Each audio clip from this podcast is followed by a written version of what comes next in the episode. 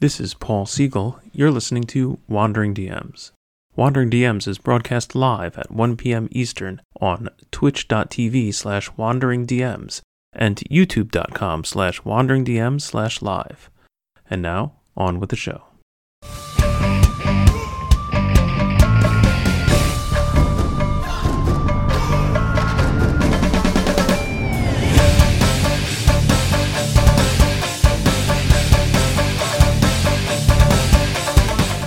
Hi everyone, welcome to Wandering DMs. I'm Paul. And I'm Dan, and on this episode of Wandering DMs, we have a very special guest, Mr. Matt Finch, who is the creator of the award-winning Swords and Wizardry game. He's author of the Quick Primer on Old School Gaming, and he's creative director at Frog God Games. Matt, thanks so much for joining us today. I'm pleased to be here. Awesome. So you have been one of our top hunts, one of our top quests for guests, and Paul and I have wanted to get you on for quite some time, and our viewers and patrons have wanted to see you as well. So we finally found some time that you could join us, and we're so thrilled about that. How have you been doing in the last year? You know, so we spoke really, really briefly just days before the quarantine happened in 2020, actually. So how have you been doing in the last year with that? Oh, pretty well. I mean, I live in an apartment, and I've got Zach Glazer, who is the chief operating officer of the company, lives in the same complex, and we've got this little office that we work from. So really, I've done like many other, you know, good nerds, and just, you know, battened down the hatches, stayed in my place. I can walk to the grocery store, walk anywhere that I need to, and you know, it's been basically that. I'm glad to hear that, and pretty much same for me. Paul wants to get out more than I do. I will say that. So Paul's looking forward to getting with other people. I'm like, this has been going pretty well for me, I'd say. I mean, when we talked, it was back at TotalCon, which was like I think the last convention we got to go to before those all shut down. I'm very eager to see those get started up again, though my suspicion is it will take some time. That's that's a setting that's gonna need a little more reassurance to get back to. Pretty soon. Yeah. Well, I'm actually going to be going to North Texas, which I think is probably the first scheduled convention that's opening up, and that is because that's next month. So we'll be there. We'll see how they're able to handle all of the difficulties and stuff involved in it. But awesome. I think that's it's a really small con, so I think it'll be a good, you know, ratchet in to step up to larger things like Gen Con. Awesome. We'll be watching that eagerly, I think, to see how it goes. I got my Gen Con ticket this morning. They just opened it up this morning. Oh, really? Wow. I don't dare. A Gen Con's so big, I don't dare to go that anymore. I think I saw a video of people going in like 2 years ago, and I was like, it's not for me. I suspect it's going to be a little bit less packed in this year. So just a suspicion. Okay. I'd agree with that. Yeah. And sure. That's pushed to September, right? Normally August, but it's September this year, right? Yeah. Mid-September. I will say to our viewers, we do have Peter Atkinson, who runs Gen Con, scheduled for, I think, around September 1st of this year, actually, to tell us what's happening with Gen Con just before that kicks off. So we'll look forward to that in a couple of months. You know, it's funny about North Texas because I feel like it has a bigger mind share for me than its actual size. Like my mindset, I guess particularly for old school gaming, is like, well, there's Gen Con, and then there's like Gary Con and North Texas kind of on the same plane to my mind. Yeah. So it's influential, I would say. Yeah, I think it's got influence that's sort of larger than its size, just because it was, you know, founded really as a hobby con by Doug, who is, you know, and what he did was he tries to get a ratio of special guests to attendees that's way, way higher than most places do because it's his vacation. And so it's always had a really, really large number of special guests. And also the special guests, since they're mostly, you know, people who worked for TSR, you know, people whose influence is further back. You know, it's a little bit less effort to be able to, you know, meet the requirements of what the special guests are. You don't have people who are, you know, currently at the top of a media market you know, who are going to be charging accordingly. So it's able to do that. Interesting. Very cool. All right. Now, I noticed, and that's really good. So I felt really bad when I noticed that you had a new adventure that you were doing an Indiegogo campaign for that just wrapped up like a week ago or so. And I wish that we'd caught you while I was still running, but it was very, very successful. So it hit its goal on Indiegogo by over time 6, and that is your adventure Death Ship of the Roach Princess, which is, I mean, they're all wonderful titles, but that's among my favorite titles to date. Can you tell us it's just like elevator pitch, like what that one's about? Sure. It's, well, it was originally planned. What had happened was that we had one that came out before it called The Fiend of Turlin's Well, which was written by Skeeter Green, and it was originally planned as being the first. That his one was planned as being the first in an arc of 12 adventures, and then we decided that we would go with the Indiegogo and just use the first one. So what you had there was an adventure in his that left a lot of loose ends that were supposed to get tied up over the course of the later adventures. And so what I did was I wrote a second adventure that tied up all of those loose ends. And so I went into it with that objective to do. But Death Ship is actually it's freestanding, but it can also be used either as a sequel or as a prequel to Skeeter's adventure, Fiend of Turlin's Well. And this is the actual... this is the printer proof, so if there are any mistakes on here, that's because it's a proof only. So there's that. It's... It starts with the extreme likelihood that the characters are going to get trapped on a ship that they're investigating. It's not quite all the way over to the slave lords thing of you begin in a dungeon, sort of thing. But the likelihood that they're going to get trapped, especially since it's an adventure for first through third level characters, is very, very high. And then the objective is to get out. And it begins with a ship. The ship is what level of spoilers do you want to get here? On the elevator? Whatever you're willing to share. Whatever you're, it's up to you, Matt. Well, I guess we'll say that at the core of it is the demon princess of dimensions.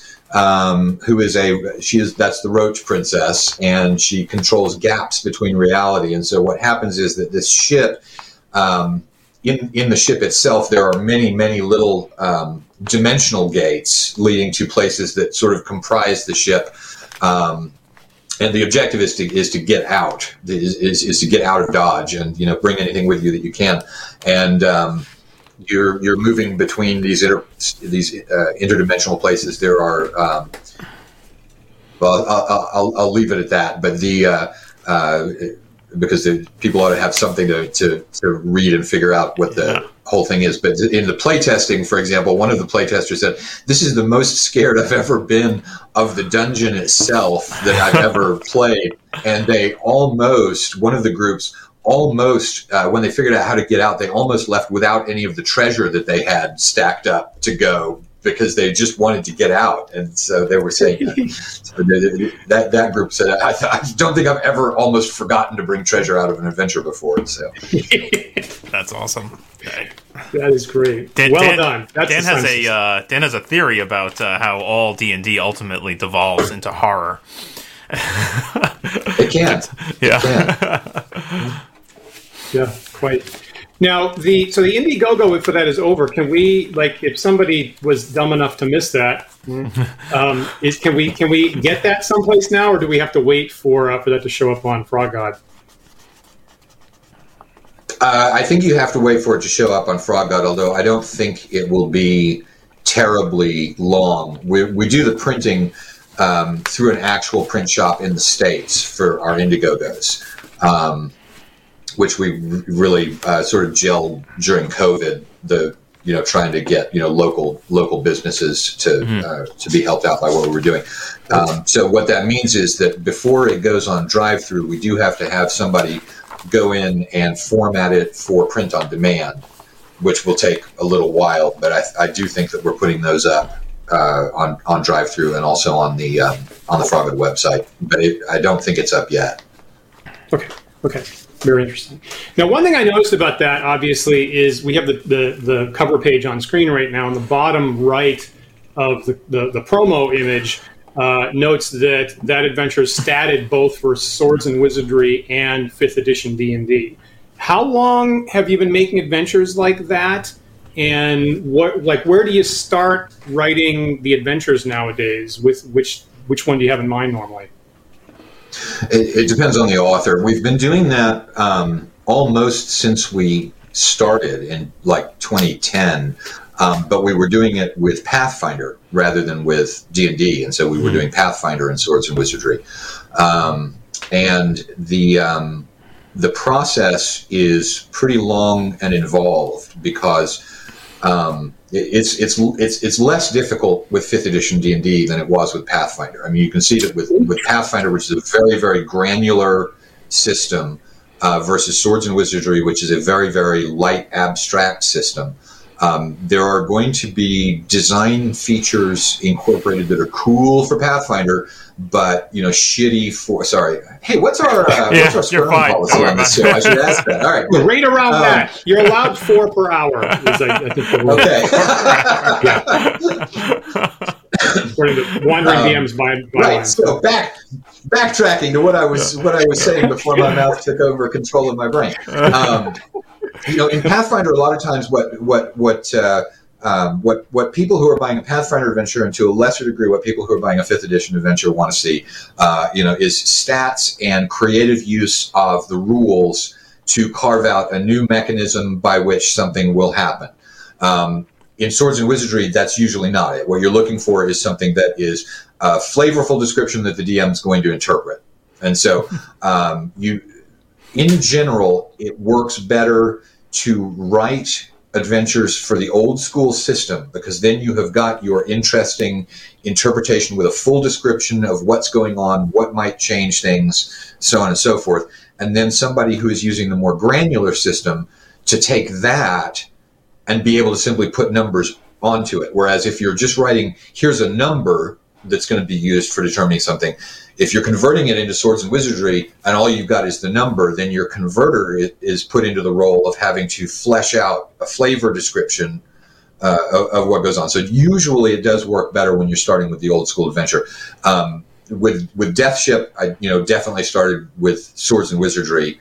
And then Edwin Nagy, who does the majority of our 5th edition conversions, went in and adapted that to where it would work with not only 5th edition rules, but also with 5th edition, call it sensibilities or expectations. I mean, there are sort of cultural, social expectations from customers about what kinds of things are going to be done in an adventure, with probably the most obvious of those being that if you're going totally old school, you can have something that is rocks fall, everyone dies, because you should not have gone into this, and there were a couple of clues that you shouldn't have gone into this. But once you're into it, it's not a saving throw. It's if that much rock falls on you, then you're going to die. Whereas there is an expectation that you simply won't see that in a 5th edition type of adventure, and that was also the case with Pathfinder, that no matter what mistakes I may have made, I should still get a saving throw, because a lot of the game itself is built on the character sheet,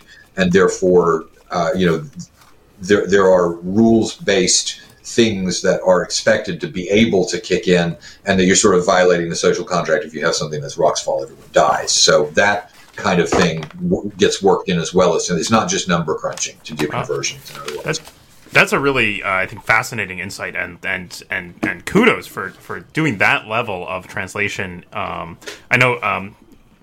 We've talked, I think, about this topic with a few other guests. I mean, all the way back to our first guest ever, Ian McGarty, when we talked about publishing D&D stuff. And I myself have written stuff. Ian was your first guest. That must have been a spectacular show, right?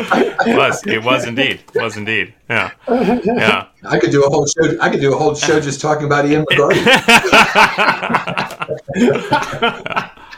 I think most of our discussion there about like 5e versus old school boiled down to like page count, right? Just that like for 5th edition level stats, you just need a lot more pages. But to take it to that level, I think is fascinating of like, what are the expectations of the players and how does that differentiate between Swords and Wizardry versus 5th edition or old school in general and the newer games. I know we're going to get eventually to talk about the old school primer, and I feel like that's like we're just teasing at that right now. Like that's... Well, I got to say that what Matt just said was probably the single most cogent like summary of that difference that I have seen. So I'm like, right, Matt was totally the right guy to write the old school primer because that was like the best possible expression of that issue right there. Kind of slightly follow it up. So we're, you know, our show, right, tries to do this same straddle job of on any particular week, we talk original D&D and we talk 5th edition and we kind of try to straddle it. And, you know, it's actually been moderately successful, all things considered. And I assume that if you're continuing that at Frog God and Necromancer, that you're finding the same.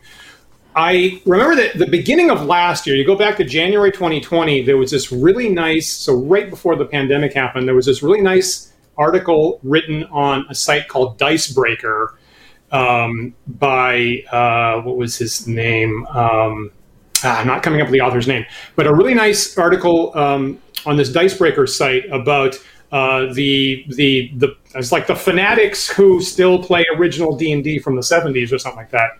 And it was primarily written with a whole bunch of quotes from you and me, actually. So if somebody looks up the Dicebreaker article, the whole thing is just quotes from Dan Collins and Matt Finch all the way down, which I thought was I was in astounding good company about, frankly. And when the author contacted me, I was like, really? Okay. Great. How wonderful. Now... Right, so they were saying, okay, some people still do that. Some people still play original D&D. And then, of course, the pandemic hit. And we know that, you know, market-wise, as people were locked up, there was like this huge explosion in people watching D&D live plays on YouTube. And Critical Role took off even more than it used to. And the virtual tabletops were seeing a huge influx of players.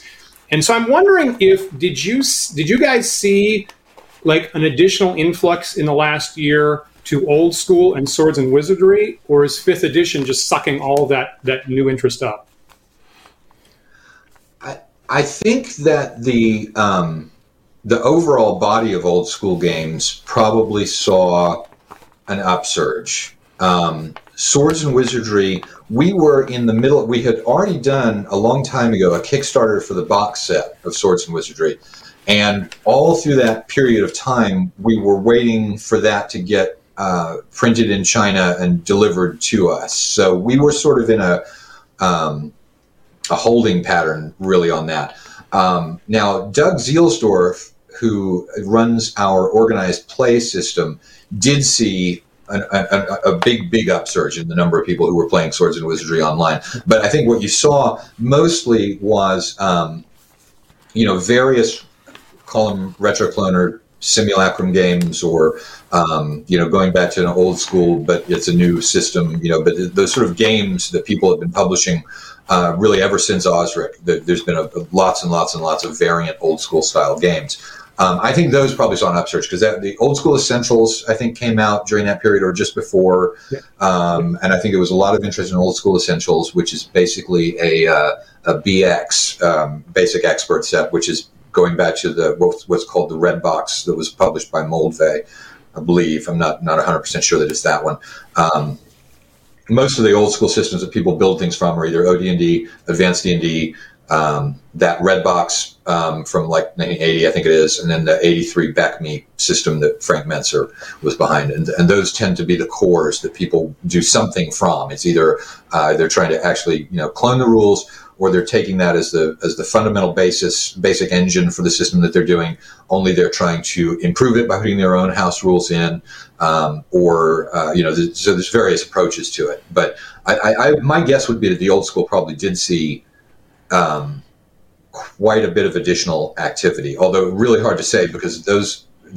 by definition, the people who are playing the majority of the people playing those games probably weren't on virtual tabletops until they had to be. So it may not be additional interest. What you may be seeing is just additional interest in VTTs, virtual tabletops, more than it is necessarily the old school. No real way of telling that, but there certainly was more activity. Yeah. Yeah, interesting. I was looking at numbers. Go ahead, Paul. I just want to quickly call out our excellent chatters who have linked to the article on Dicebreaker and pointed out that the author is named Stephen T. Wright. Thanks, everyone. Right. I like what Stephen did with that quite a bit. So yeah, I would recommend folks read that from the start of last year. What was my? Yeah, and the other thing is I was looking at like numbers on from I think Fantasy Grounds again right before the pandemic hit, and they were running 70% 5th edition. They were running 8% Pathfinder at the time, which actually I was slightly surprised Pathfinder was still as high, and then everything else kind of smaller numbers than that, which is interesting to see. Let me ask this: so there was again trying to straddle. You know, I'm realizing that I might have made a huge mistake here. Just in case we have inviting me out of the show, I can see that a lot of people reach that point really early on when they're talking to me. I think that's exactly off. That was the best thing I've done in the last 2 weeks, frankly. So the thing I haven't done, just in case we have a viewer that doesn't know what Matt's Swords and Wizardry game is, we should say it is what some people call a retro clone that should be compatible with. You know, what some of us call classic D&D, or what our friend William, I think, calls pre-2000 D&D, which would be really you can take a Swords and Wizardry adventure and you can play original D&D or first edition or second edition AD&D or basic or BX or BECME or Osric or any of those kinds of retro clones or old school essentials. And they're really... Right. Entirely compatible. It depends on your level. It depends on your level of focus, because I mean, all of the games that were pre D20 are going to be largely compatible with each other. They had the same basic structure of the way they were doing. So you can, and I will hold up since I've got, and again, this may be a printer proof or it may not. I don't know whether this is the actual thing or not. This is the box set that we just we've started delivering this through Kickstarter. We did the Kickstarter a long time ago. We've actually started sending these out. Probably most people have already gotten them. What Swords and Wizardry is the it's the original box set. Let me see if I've got one to hand. I don't. It's in the other room. It's the original D&D set, which contained 3 booklets, and then it also pulls in. The supplements. There we go. Okay, so this is what I needed here. Is that what's those supplements? And then, in addition to that, Swords and Wizardry Complete also pulls in various articles from the Strategic Review because, for example, the Ranger did not actually show up in original D&D at all. It showed up in the in Advanced D&D, but but there was an article in the Strategic Review, and so basically any source that we could pull in that was original D&D, so that you are created with a snapshot of this was original D&D at the very moment that Advanced D&D came out, right before Advanced D&D came out. And the scope of it is pretty much the same as Advanced D&D. It's not very much smaller in terms of the overall scope, but it is a much rules lighter system than Advanced D&D. So this is a way for people to play the original version of the game. And it is designed to be as close to the rules as legally possible. So there's nothing in there that is me sort of trying to redesign what it was that Gary wrote. It's just this is what Gary wrote. We even tried to leave the ambiguities intact, although when there was an ambiguity, we would generally say either, we've talked to a whole bunch of people who played, and really this wasn't actually an ambiguity. It was done this way, not the other one. The largest one of those being initiative. Original D&D did not contain an initiative system until Eldritch Wizardry came out. And I personally do not like the initiative system that they came out with Eldritch Wizardry. What Gary said was look at Chainmail, which was a war game, fantasy war game that they had done. But the problem is that Chainmail simply does not work for initiative in D&D. It can't be done. What he wanted, he was trying to cross-sell something. Okay. Yeah, I did that a whole bunch, but it really doesn't work. And so what we've got in Swords and Wizardry, there we go. What we've got in Swords and Wizardry is we do one default because it's modern times. people have to be told, you know, here is your default rule set. There has to be something in order for someone to learn a thing. So here is your default, but here are all the other ways in which you can do initiative, because the idea back at the time of OD&D with the wargamer mindset was absolutely, you know, house ruled everything in those wargaming clubs. People actually rented buildings, kept the minis there. There were people who went there, you know, every week, a couple times a week. It was very much a different world. Nobody could afford to do something like that now, but that's the way that it was kind of done. And people were very, very comfortable with the idea that, you know, here's a rule set that is made up entirely of options. And so we tried to, you know, leave those options intact, but phrase them more in terms of options rather than everything being, rather than there is no core rule set. So, you know, there is a core here that you can follow and learn, but here are all of the house rules. So, you know, it's a pretty close clone. There are various things in there that are different from original D&D. Those are only for legal reasons. So, for example, the Strategic Review version of The Illusionist is not in there. And the reason is that the legality of Swords and Wizardry is based on the Open Gaming License, which tags into the System Reference Document. What ended up in the System Reference Document was a very different illusionist than the one that was published in the Strategic Review. What's published in the Strategic Review is therefore not that copyright, and those thoughts they never got bundled into the System Reference Document. So it would be a copyright violation to basically reproduce a lot of the flavor and so on from The Illusionist that showed up in the Strategic Review. So that's not in there. But the Ranger, on the other hand, the whole Strategic Review presentation of the Ranger went almost precisely into the SRD. So that was one where we did have the legal safe harbor. So getting, you know, way down a rabbit hole here, but that's in terms of what Swords and Wizardry is a way of playing the full scope of OD&D codified into one book so that it's all in one place. It's a lot easier to learn than the original presentation of it, which was done piecemeal as they published it. But there are going to be some variations from it, but those variations were designed by people who, you know, intimately knew OD&D and worked it in there. So it's a way of playing the actual original old school approach to things, and you tend to see. So, for example, when 4th edition came out, and all of a sudden a lot of people that had been playing 3rd edition suddenly realized that they were going to be playing something out of print. Suddenly you sort of get released from that, and you're like, you know what, if I'm going to play something out of print, I can play anything. And we had a huge number of people say, you know, okay, well, let me go back to the original and, you know, see what this looked like right at the get-go. And it's an absolutely valid, workable game system that has its own very distinct style, certainly distinct from 3rd edition, very distinct from 4th edition. I would say it's very distinct from 5th edition as well, although 5th edition did dial back some of what I tend to call the newer school, which is really the granularity. They dialed that back quite a bit. So 5th is actually somewhat closer to an old school style of play than 4th and 3rd. Interesting. And it's interesting, you know, I like that you pay such close attention to the specifics about the legalities of licensing, and I do too. And having gone down that exact same rabbit hole a number of times, I'm often really surprised at how much text from original D&D, like from a spell or Strategic Review, got copy-pasted into 1st edition, 2nd edition, 3rd edition, right into the SRD. And I can find specific sentences in the SRD of 2000 that came right off Gary's typewriter in 74 or 75 or something like that. Not everything.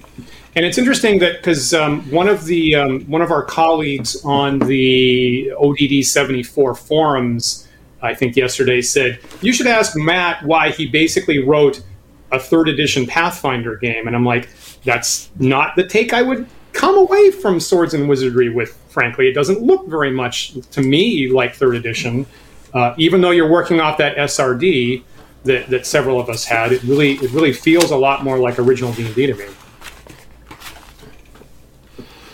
Yeah, it's not a I would mention to our viewers that if any of our viewers are looking for a way to dig into old school D&D or OD&D, Swords and Wizardry is a great option if you don't have the big bucks to shell out on eBay for one of those lovely white boxes. Somebody told me recently that they're going really high these days. Yeah, we had, so, you know, it's, and the other thing that Matt just said that's funny is when an edition goes out of print, I mean, like for me, when they went from 3.0 to 3.5, that was my personal jumping off spot, circa 2007. And I went out on eBay and I got this white box right here. And at the time it was you did exactly what it was that I was talking about. Yeah. The whole thing about it, if I'm playing something. Yeah. 100%. And I've been playing, you know, D&D for 40 plus years, and I never got this. I didn't have this. This you know, was stopped being printed probably months before I got into D&D, actually. And so I got this in 2007, immediately fell in love with it. And so for me, you know, some people say, oh, you're just being nostalgic. And I'm like, I didn't have this for the first 30 years of me playing D&D, and this is my favorite, you know, this kind of play is my favorite play, and I'm so glad I got that. Anyway, my point is when I got that in 2007, I was like, $60? I have to make a real hard choice about that. I guess, yeah, it's close to my heart. I'm going to get this. And somebody yesterday said it's going for like $1,500 now. It depends on the set and the printing. Yeah. But yeah. Wild. Crazy. Yep. Crazy. So as Paul said, Swords and Wizardry, you can get you can get about 100 copies of that and give it to everybody that you know. It's really the better economic choice, frankly.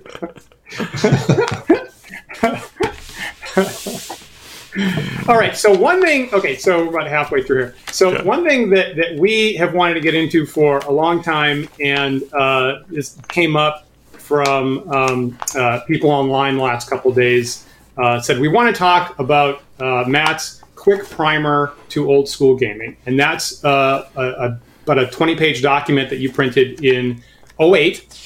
So right around the time when I was jumping from third edition back to OD&D, and that would be 1 year before you published Swords and Wizardry. So I kind of want to dig into that. One, and the other, you know, many of our viewers have philosophy degrees, and so I feel like the quick primer is a good place to talk about the philosophy of old school gaming. So I've been looking forward to this. The last time that we spoke, Matt, you mentioned that it's in the back of your mind to possibly update that, because originally it was written in the context of third edition, which was maybe peak crunchiness. Maybe fourth edition might be peak crunchiness, and that you might need to potentially update that for the sensibility of fifth edition players. What would be like the top three things you'd have to change in that sense? Well, I think it's the overall tone of the thing, because when I was comparing, what I was trying to do was to explain that old school gaming is not pure nostalgia, since you already touched on that. There is a style of gaming that existed in the old school community. It's not necessarily defined by the old school community, but the thing was, it had disappeared largely from the mainstream publishing. And so what I was trying to do was to say, hey, here is an approach that's taken in the mainstream of gaming publishing, which is, you know, high level of granularity. And simply to point out, there is this other approach, which is where you get to with the more open-ended rules. And most of the things other than that are detail. When you're using open-ended rules, you will tend to get adventures that are structured somewhat differently, or you can get adventures that are structured somewhat differently. That's not necessarily a defining point of what old school gaming is. I really wasn't trying to get a definition of what old school gaming in total was. And so I was defining it by contrast. And that's the reason that I really haven't gone back in and tried to update it for fifth edition, because fifth edition is actually less of a contrast. Wizards deliberately went out and talked to people who were in the old school community, and brought them in to get input from the OSR, which at that point was becoming quite a force on the internet. And so they were interested in hearing from it, not necessarily, you know, making an old school game, but taking input from that community about what was lacking. And in many ways, and they took that advice. And so, you know, fifth edition is certainly fits more with the mainstream or newer school or granular approach, but it's much less so than third edition. Third edition tried to define every possibility in terms of ticking and tying it back to the character sheet rather than to what a player might think of. And when you have something that is much more abstract in terms of the character sheet, and you are expecting the player to be playing a smart game, whether or not the character ought to be thinking that way, or however you do it, but player skill at something being something that was not necessarily either in character or based on the character sheet. So that was the distinction I was trying to make, and that distinction has, I think, become less stark with the later edition of the game. And that's really why I haven't jumped in there. You know, if they had gone more granular, then, you know, I certainly would have been, you know, and more of the same back at you, you know, in a later edition. But it's a lot harder to sort of, you know, the distinction being less clear. It kind of, you know, fifth edition muddies my definition of old school gaming because it is now more old school than what came before. Interesting. That's fascinating. Yeah. I gotta admit, you know, when I crack open the fifth edition, no one can describe. Yeah. Go ahead. You're the guest, Matt. You get the floor when you need it. I was just gonna say, you know, no one can really define, you know, old school gaming because it means a bunch of different things. Is, you know, are you talking about the community of old school gamers? Are you talking about what it is that's at the core of a play style? And even if you are, is that something about, you know, rules light? Is it about, you know, black and white art? There are a lot of different ways of doing it, but there's definitely a core of it that has nothing to do with nostalgia and simply has to do with a mindset and a rule style and a game style that had fallen out of favor in the mainstream. So, you know, yeah, I think nostalgia is also a part of, you know, a lot of the stuff that comes out, which is fine. You know, there's nothing wrong with nostalgia. Sure. Yeah. But I think that, you know, I mean, you're absolutely right. Like, defining old school is so hard. I mean, I think that's the title of our first episode of this show ever was "What is old school?" And we hemmed and hawed and tried to define it. And I don't know if we even got close. But nailed it. Yeah, did we? Nailed it. Yeah. But the primer, I remember when I was running my first, when I first got into old school around 2010, I started running my first BX campaign. I had printed out some copies of this thing. I think I just grabbed the first couple of pages, like the first section. So it's a nice trim, like 8-page booklet. And I had a bunch of those sitting on my table just for random people who joined the game.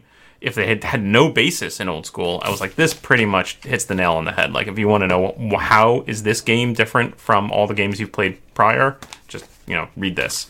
So I think that, like, because the difficulty was at that point in time that there are you would have somebody who had learned, you know, the basic concept of a role playing game through a granular system, and when you present something, you know, any of the older versions, whether it's, you know, BX or Swords and Wizardry or whatever it is, those rules appear to be incomplete to somebody who is coming at it from a more granular system. Yeah. And you have to, you know, sort of light bulb the fact that this is not something where something has been left out. This is something where you're supposed to look at it as a whole and be like, okay, this is how it's done without having a specific rule for this. And so really the thing I was trying to get across was the idea these are not incomplete rule systems.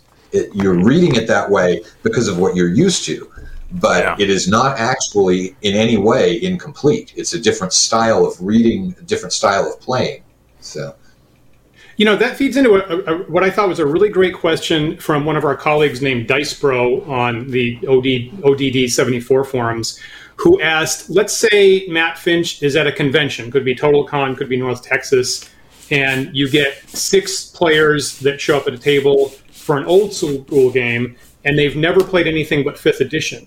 How do you prime them for that mindset in the 5 minutes or so that you have before they sit down? Oh yeah, what I do in that situation is that I'm like, okay, so we've got some rules, and I'll be throwing you what it is that you do. That's the resolution mechanic for stuff, but the way that this game is played, just imagine yourself inside the character. Tell me what it is that you would do. Don't look at your character sheet. The answer's not going to be there. You're probably used to seeing it on a character sheet. Just tell me what it is that you want to do, and then we'll talk. And in a lot of cases, I do give. I'm not a super big fan of the idea that that you don't give any guidance to something. So if somebody says, well, I want to climb a wall, I will give them numbers. I'm like, you feel like, you're going to have maybe a 2 in 6 chance of climbing that wall, and we're going to roll a D6. Do you want to do that? Because I think that if you don't, part of a game is probabilities. And so I don't have a problem with giving people probabilities, in terms of making good decisions. But that's the way that I govern it is just, tell me, you're looking through those eyes, you're seeing, orcs, shambling forward toward you with spears. There's a door to your left, there's a door to your right, there's a stone wall up here that you think you might climb. What do you do? And I think people have a tendency to look down at their character sheet for a solution if the game system that they learned on was one where all of the character's capabilities were defined in terms of the character sheet, even if the thing is what your chance to climb a wall, whether your chances, whatever it might be, you tend to do that, which is one of the things that I just as a social feature is that old school games, you tend to have a lot more eye contact with people because they can actually look at you. They're not great. Great. That's it. I love that. That observation. I love the advice of just immerse yourself and tell me, what actions you want to take and let go of the rules. Because that's frankly, it's something I tell people all the time as well. And I think that translates not only just for people who are more used to the newer games, but folks who are coming to the table who've never played any game at all. And definitely the reaction I often get from those people is, oh, there's so many rules. I don't know what I'm doing. I'll make a mess of it. And I love being able to give that advice. I'm like, don't worry about the rules. Please, it's better. Let go. Yeah. Just pretend that you're this person in this situation and tell me what you want to do, and we'll help you through it. I find oftentimes I get really more exciting play from brand new, never played an RPG before, and the players are going to have interesting, unique perspectives, and it's really honestly creative in ways that me maybe being overly used to how the rules work would myself never think of. So I totally agree with that. Yeah, that's great. Okay, let's dig into the primer. So the primer has four main tenets, and if I recall correctly, they are rulings, not rules. They are player skill, not so much player character skill.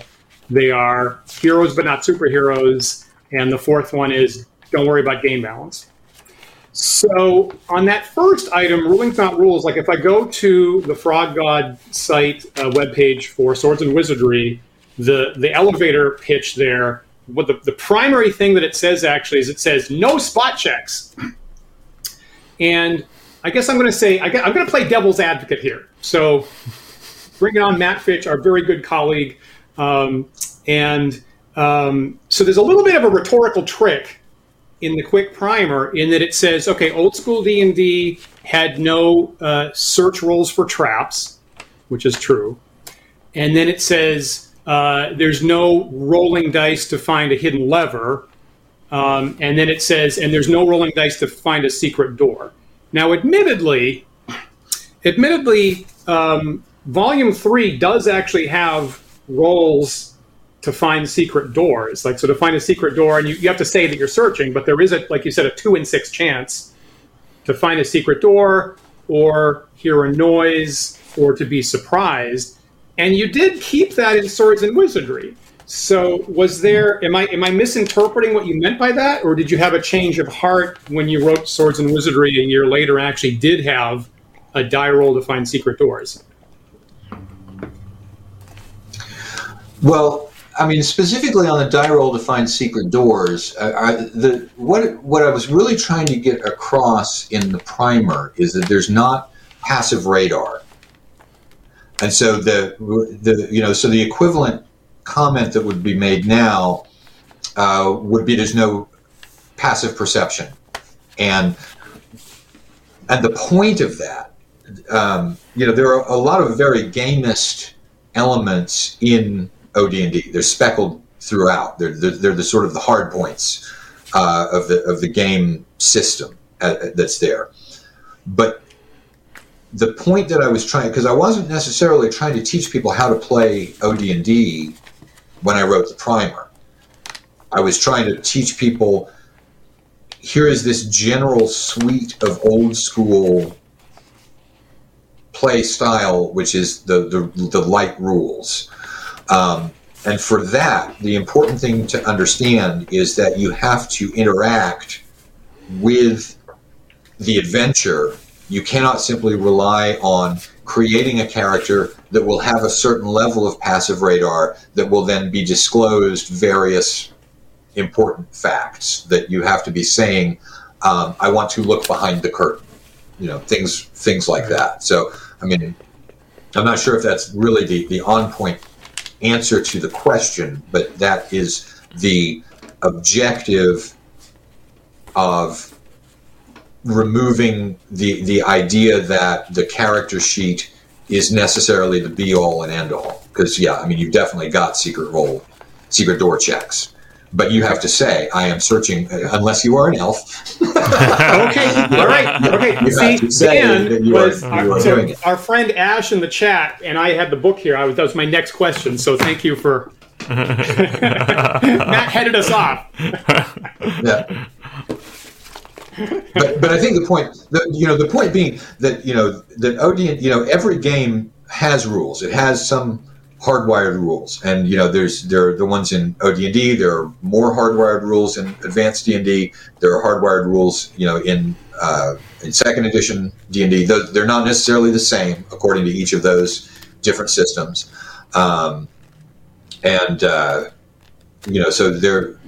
are going to be rules in there, but the point being that it is that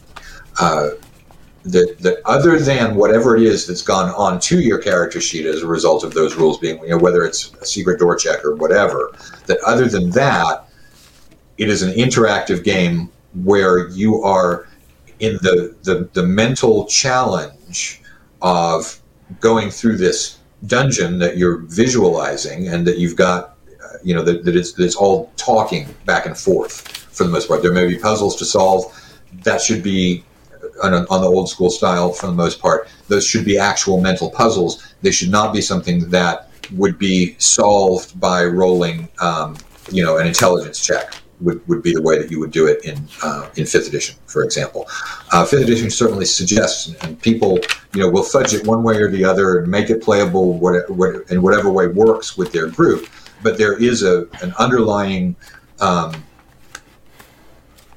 ollie outs and free, basically, for where you can roll a die and get a clue or the entire solution. The suggestion of the rules is that it's the whole solution. I think most people, what they do is a clue, but to maintain that mental puzzle aspect of playing D&D. I mean, Gary would have no problem, I think, if what he wanted the challenge to be was that someone has put a crossword puzzle on the door of the temple and you have to fill in the crossword from tiles, he'd give them the crossword and be like, go to it.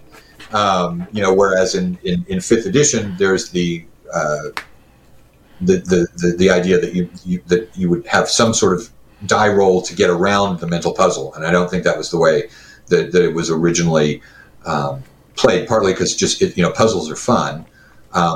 You get all kinds of stuff thrown into the way that people play older school D&D, where they're like, now here's a new challenge. Here's Jenga. Let's do, play Jenga. Let's see how you do. Right. Or this jousting game or outdoor survival. Sure. Absolutely. Outdoor survival being an excellent point. That might actually happen. It's required. It's required in the rules. It actually becomes before dice or paper or players. You're supposed to have. You got look at that right there. It's like Gary, you get that, then you get dice, then you get players and a pencil. He was a salesman. There's no question about it. That's true. That's true. You know, Paul has an interesting take on the puzzles thing, is where I think Paul's take is he likes it as an add-on, like kind of an optional add-on to something. Is that right, Paul? I've used it that way. I mean, puzzles can easily cut either way on the energy level of the table, right? Like, if you have the right players, they might be super into it, and then great, here's the puzzle, go nuts.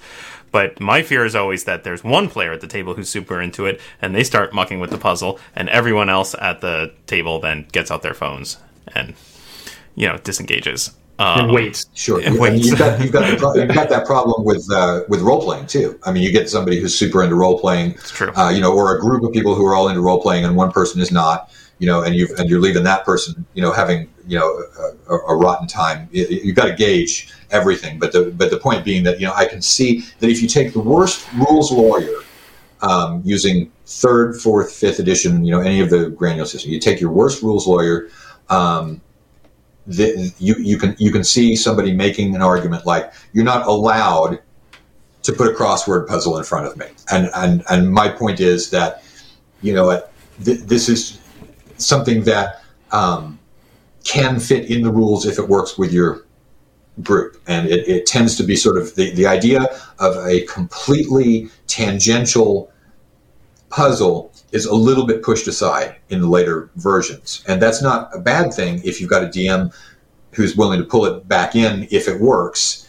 But when you're talking about what is the mindset that somebody who has just learned on one of the newer rule sets, you're going to have somebody who is possibly not realizing, hey, here would be a fun thing to do. Solve this Jenga puzzle, and you're able to, you know, get the gem out of the idol. And you get a bunch of people who like Jenga. They're like, great, let's play some Jenga, and then we're going to go find out what we do with our thing. It's just a more open, flexible kind of context.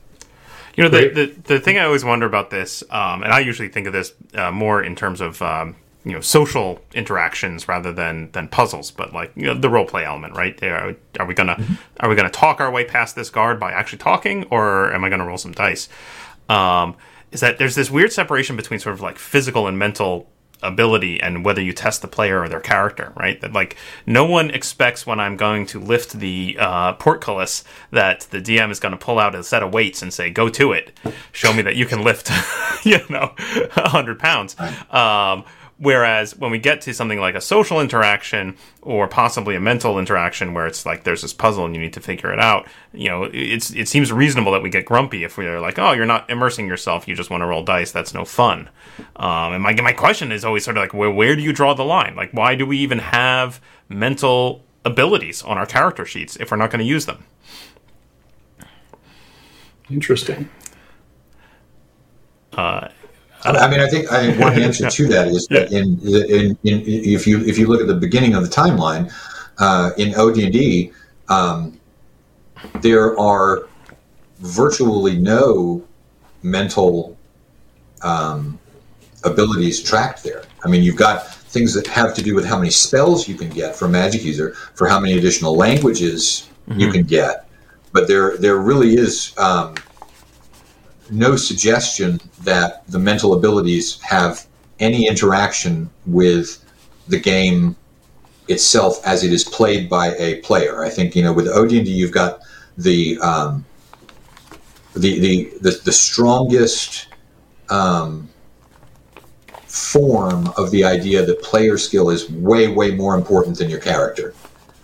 You know, even the ability scores, if you look at that, the ability scores do very, very little in advanced in OD&D for your character. It's, you know, you go up one level, you are tremendously, you know, you're getting more bonuses than you could have gotten from any rolling of ability scores. Ability scores become much more important relative to level later on. But I do, you know, you certainly have to draw the line, but I think that you know, where you really draw that line, you know, your objective is to have a fun game. Mm-hmm. And, you know, and that's going to depend on, you know, you and your group. I think you have a particular group. You look around, that group could cause you to break toward one rule set or another in terms of which rule set is going to, I mean, the rule set really shouldn't be first. What should be first is your group of players. But most people begin with the rule set as the beginning point. But you know, I think you gauge it by your players, whether, you know, is this a group of people who are going to have a lot of fun solving a problem with Jenga, or should we go a different route in terms of things, you know? And hopefully you're not rolling every single thing based on skills where you're just rolling dice, but, you know, there are probably groups where that would work best as well. I think that's really insightful, right? Like it's really comes down to reading the room, and that's generally what I try to do as well, is have options on hand for both directions, so that I can sort of get a gauge for, is this group going to like this or not? Because, I mean, I agree. Get your players together first, and then fit the game to them. Of course, when you're running a game at a convention, that is completely flipped upside down, right? Like you have no control over who's going to show up at your table. So yeah, I think any system where you give options, I think is really helpful, and that's and that will bring me right back to lauding Swords and Wizardry, which of course, you know, gives you those options right there in the text, right? Like you can go A or B, you can have ascending or descending AC. What do you want? Yep. And is clear about what the default is, and then here's an option that I feel even that was a thing that didn't really get into books until like after 2000, and frankly, I was very appreciative when the books when game books started saying, here's the default rule, and then be very clearly, here's an option. For me, that worked very, very nicely to clearly define what the status was of those things, actually. So I really much appreciate that. You know, let me ask one other thing. And I think it's useful to say why, you know, here's one reason why you might pick one or the other. You know, this is the overall, and we tried to do that, you know, especially in the initiative section, to say, this is going to be the overall effect if you choose this one as opposed to this one or this one. So. Yeah, totally. I very much appreciate that, and I think that's a good way to go. You know, so the reader doesn't have to go back and redo that research that you've done. Why not put that helpfully in the book about what the pros and cons are there? Yeah. Let me ask one other thing. So with the fourth tenet in the quick primer of don't worry about game balance, I was just a little surprised to see in Swords and Wizardry a pretty robust challenge level system. So the monsters only have about 4 stats or so, and one of them is challenge level, and there's a table for creating new monsters and assigning challenge level bonuses for particular abilities, and you've got encounter charts set up that way and a list of challenge level appropriate monsters. How does having a challenge level system to create encounters face off against the don't worry about game balance principle? There's actually no contradiction there. The don't worry, here's the challenge level system is designed to allow the DM to create predictive strata of risk and reward.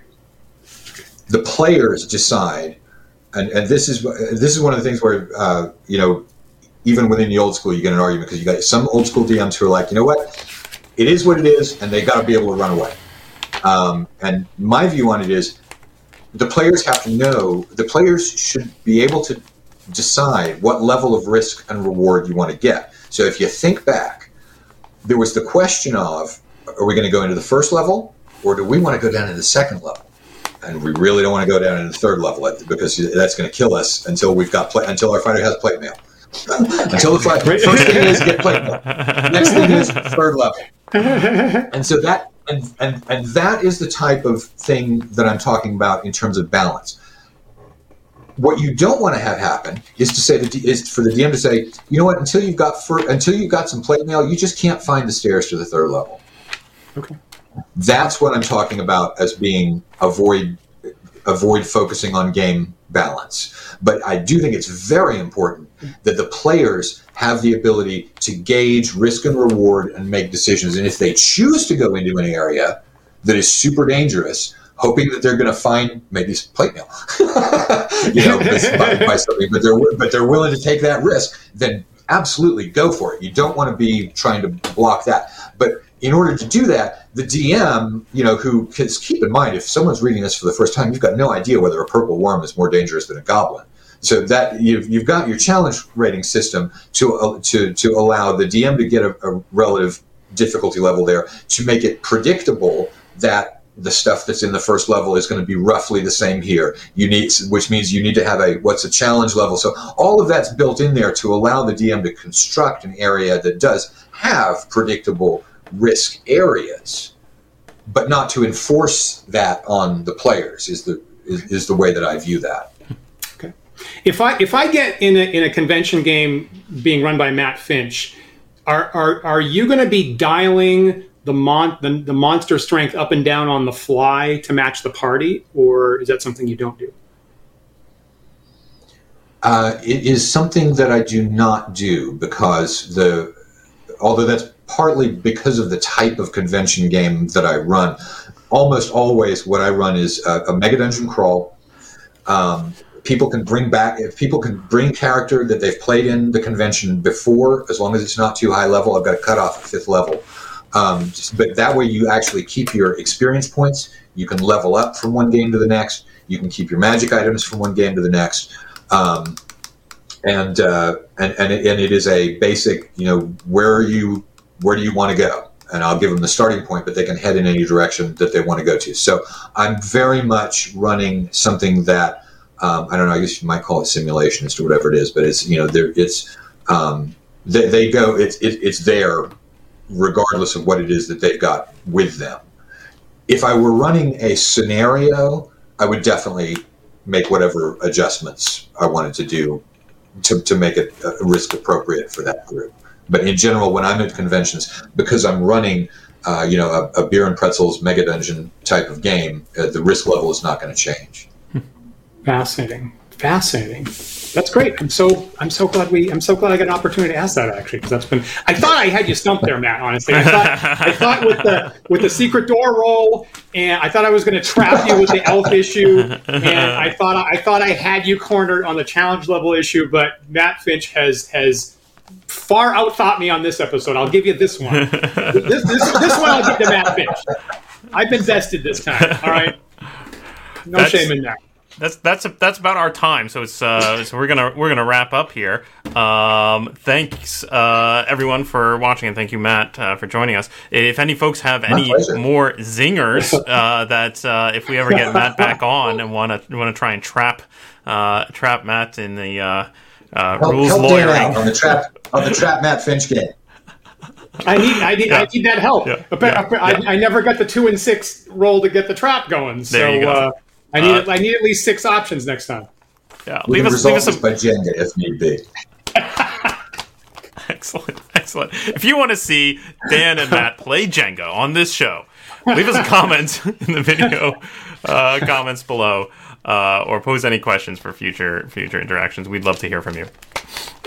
We very much would. And remember, if maybe you're new to the show, we're having Matt here on today, you can like, follow, and subscribe to Paul and me, the Wandering DMs, on YouTube and Twitter and Twitch and Facebook and GitHub. And you can see announcements about upcoming shows and guests that we'll have on the Wandering DMs channel. So we hope you'll do that. If you prefer to listen to this show in audio-only podcast format, you can do that. The shows are available on our website at wanderydms.com, also through various third-party carriers such as Google Podcast and iTunes and Spotify. If you are listening to us on one of those other carriers, please take a moment to rate and review our show there. That helps other users of that platform find us, and we really appreciate it. We very much do. A couple comments on shows coming up on the Wandering DMs channel this week. Paul's back with more 10 Dead Rats coming up this Thursday. Getting close to the end of the season, actually. So I think you're closing up on a season finale this Thursday. Okay, catch that season finale, 8 to 10 p.m. right before Critical Role Thursday night.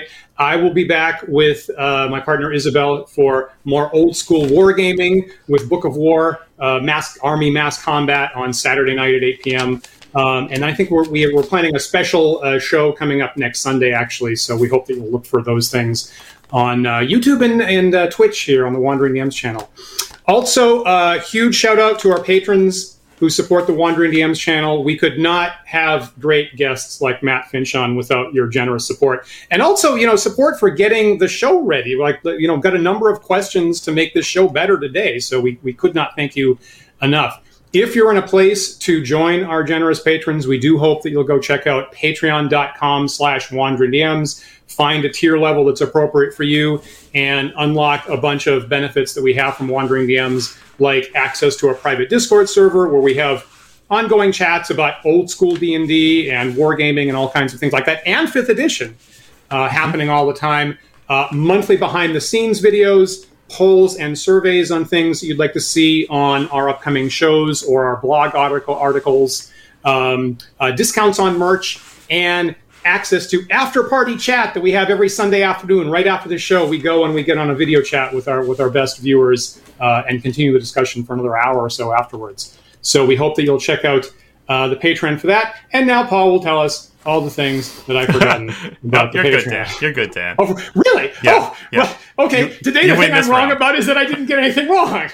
Wonderful. Great. It's made a mistake. So, Matt Finch, we have been wanting to have you on for quite some time, and we are so happy we finally got you on. What a great, insightful, original D&D writer to have as a resource, and we are all so fabulously thankful that you're in the field and working on Swords and Wizardry and more adventures. So thank you so much for being on today, Matt.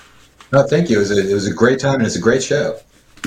Awesome. We definitely will have you back on, and we'll dig into more Swords and Wizardry. Until then, look for Matt's Swords and Wizardry. If you haven't read it already, go and get the Quick Primer on Old School Gaming. We'll be waiting for Matt's upcoming adventure to be published on Frog God Games. We have links to all those things in the description on YouTube.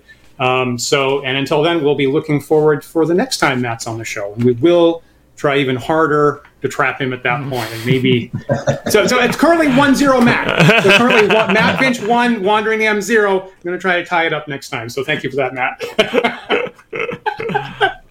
Don't forget that the Wandering DMs, we are live every Sunday afternoon at 1 p.m. Eastern time. So we do hope that you'll join us again next week for another thought-provoking discussion.